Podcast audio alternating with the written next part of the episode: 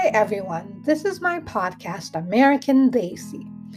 And I've noticed when I was feeling sad, a lot of my family members, to make me feel better, would tell me about everyone who has it worse than me to make me feel better about my situation.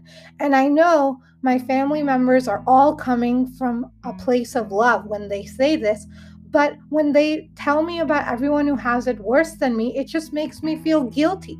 Like I'm not allowed to feel sad about my situation. And I should feel grateful. I shouldn't feel sad. I just feel blocked and feel like feeling these emotions are bad that, and I'm not allowed to feel them.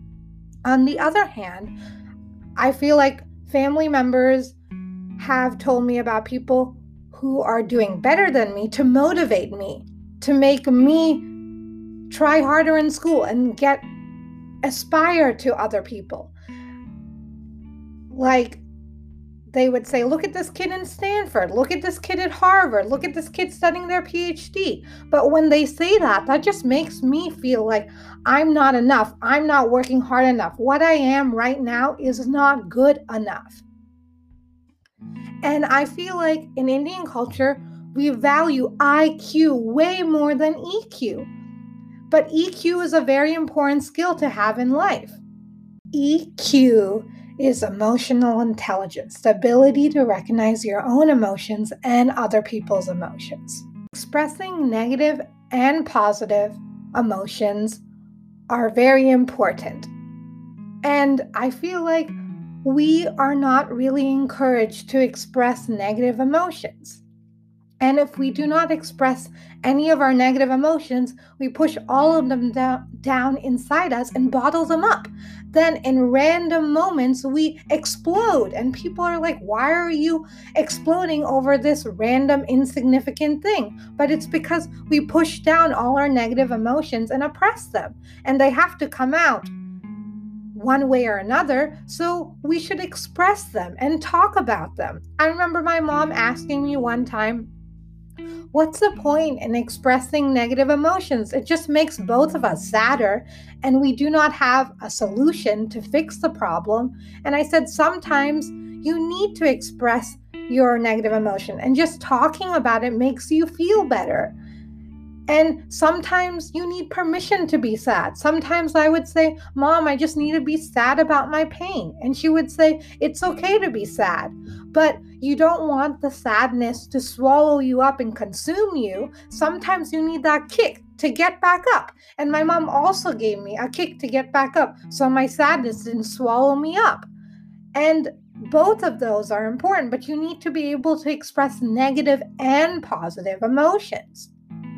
And we all experience negative and positive emotions. But if you express a negative emotion, that doesn't make you not a positive person. I remember when I would express negative emotions, sometimes people would be like, you need to be more positive. But pain is terrible and it's sad, and it's okay to express that and acknowledge that. And if you're down on yourself because you didn't do as well as you wanted on a project or an exam, that doesn't make you a not confident person if you doubt yourself. That just makes you human. We all have negative and positive emotions, and we need to feel free to express all of them. That is an important part of life.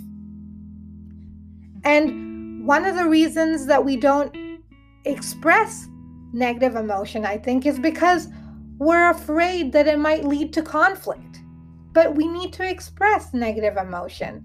And having a little conflict once in a while is okay.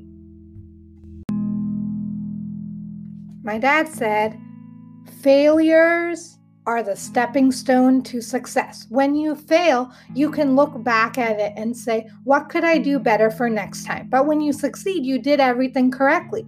And he said, A lot of people that went down in history, like Edison and a lot of scientists and a lot of people who achieved great things did not succeed on the first time. They tried many times before they succeeded. So, there's nothing wrong with failure, it's a part of life. He said, I will be proud of you if you do these two things. I don't care about the outcome.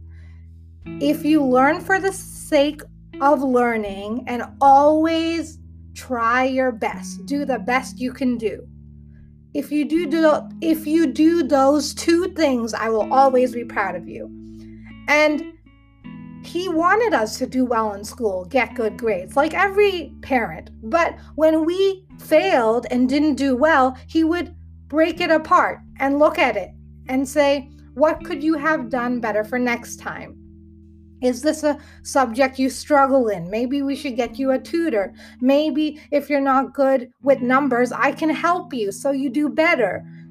Let's learn this together and see what you got wrong and understand why you got it wrong. He said, we always need to look at why, not at the what. Like, why did you get this answer wrong? Why is this so hard for you? Why did you fail?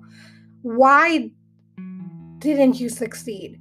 And look at those and figure out the answers, and that will help you succeed. You always need to look at why, not the what, but they're both important. But why will help you to figure out what you could do better for next time.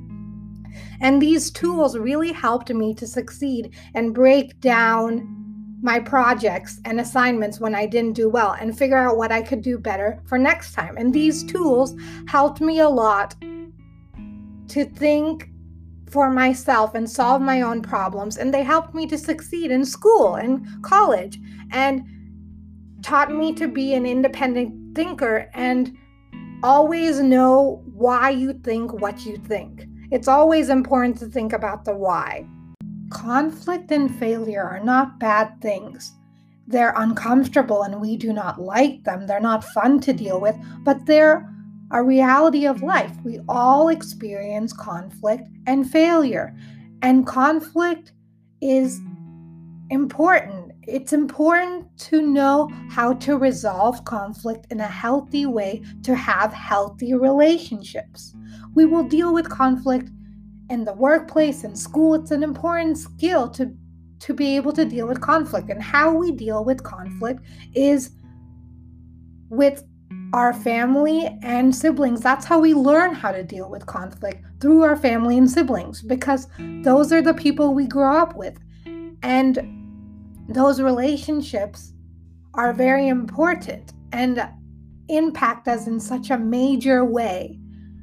And if we do not express negative feelings and emotions, and if we disagree with someone, if we do not express any of this and just push them under the rug, we will not deal with any conflict and you need to know how to resolve your differences, your differences with your parents and family members in a healthy way because that will help us in the workplace and school because these are important skills that we all need to have in order to have healthy, successful relationships.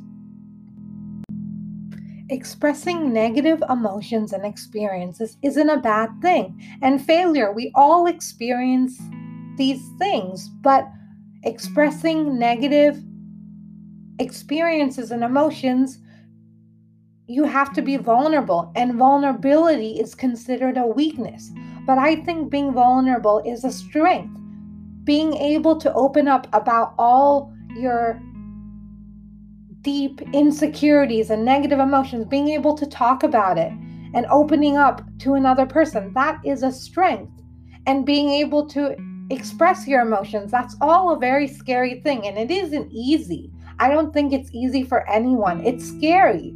But I think it is an important tool that we need and an important aspect of a relationship. When you share and be vulnerable with another person, you get closer to them. When you share your joys and your vulnerabilities and negative emotions and failures and victories, when you share all of that, that makes you closer to a person and your bond grows stronger. And if you can't open up and share your negative emotions and failures with your closest friends and family, who can you open up to? And it's important to share your negative emotions because if you do not share them, they can manifest in physical ways. When you're really stressed and anxious, you can get really bad headaches. I've got really bad headaches from stress and anxiety, stress, tension headaches, or you could get a stomach ache for being stressed. And my pain gets worse when I'm sad.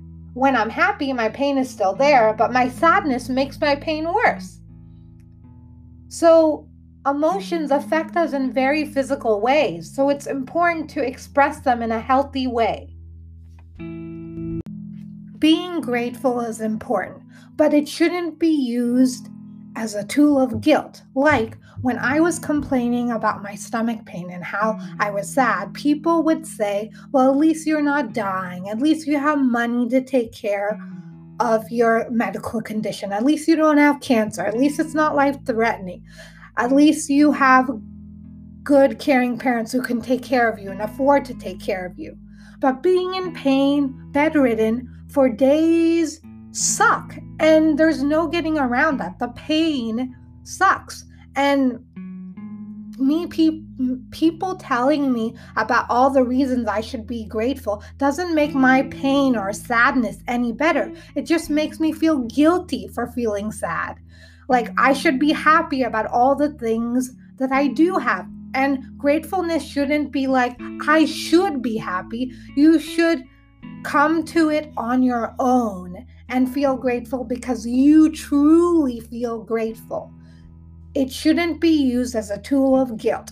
And I know that's not no one's intention. I know when people are saying that, they're just trying to make you feel happy and better about your situation because they don't know what to say. But the best thing to say to someone when they're feeling sad or in pain, I'm so sorry you had to go through that. That really must suck. I couldn't imagine going through what you're going through. Saying those words, when people say those words to me, that means so much to me if you don't know what to say, say that. Or you could say, I don't know what to say. Your situation sounds really sad. That is also a very nice thing to say. But gratefulness is a really good thing, and people should come to it on their own terms. I'm really grateful for all my friends and family. But being vulnerable and opening up to people is really scary. One on one conversations or anytime. This podcast, opening up to the whole world, it's really scary. But opening up and being vulnerable with your close friends and family makes your relationship stronger. And I think it's worth it. And I hope sharing my story will make other people more comfortable sharing their stories and being vulnerable. sometimes what bothered me is when I would be co- totally open and honest about my failures and about how hard it was, and they were open and honest. But sometimes I felt like they would judge me for my failures, like, oh, like you didn't do that, or like make a look or give a sarcastic comment or something. I would think to myself, I'm being so open and honest with you. This is a scary thing. It's not easy, even though I'm very comfortable with being open and honest. It still hurts me when people judge me. It still hurts my feelings, especially if it's from a close friend, because I would expect them not to judge me because I don't judge them. Then I learned after those experiences just to open up to people who would never judge me for anything that I say, who would never judge me for any of my downfalls because they know I would never judge them. And people who were absolutely thrilled and were to hang out with me, and I was absolutely thrilled to hang out with them. The excitement was mutual. Thank you to everyone who is listening to my podcast. I really appreciate it. My next podcast, I will be interviewing a friend talking about different topics about Indian culture. We're both Indian and we'll both share our experiences about being Indian and growing up in this country. Thank you all for listening. I hope you had a good day.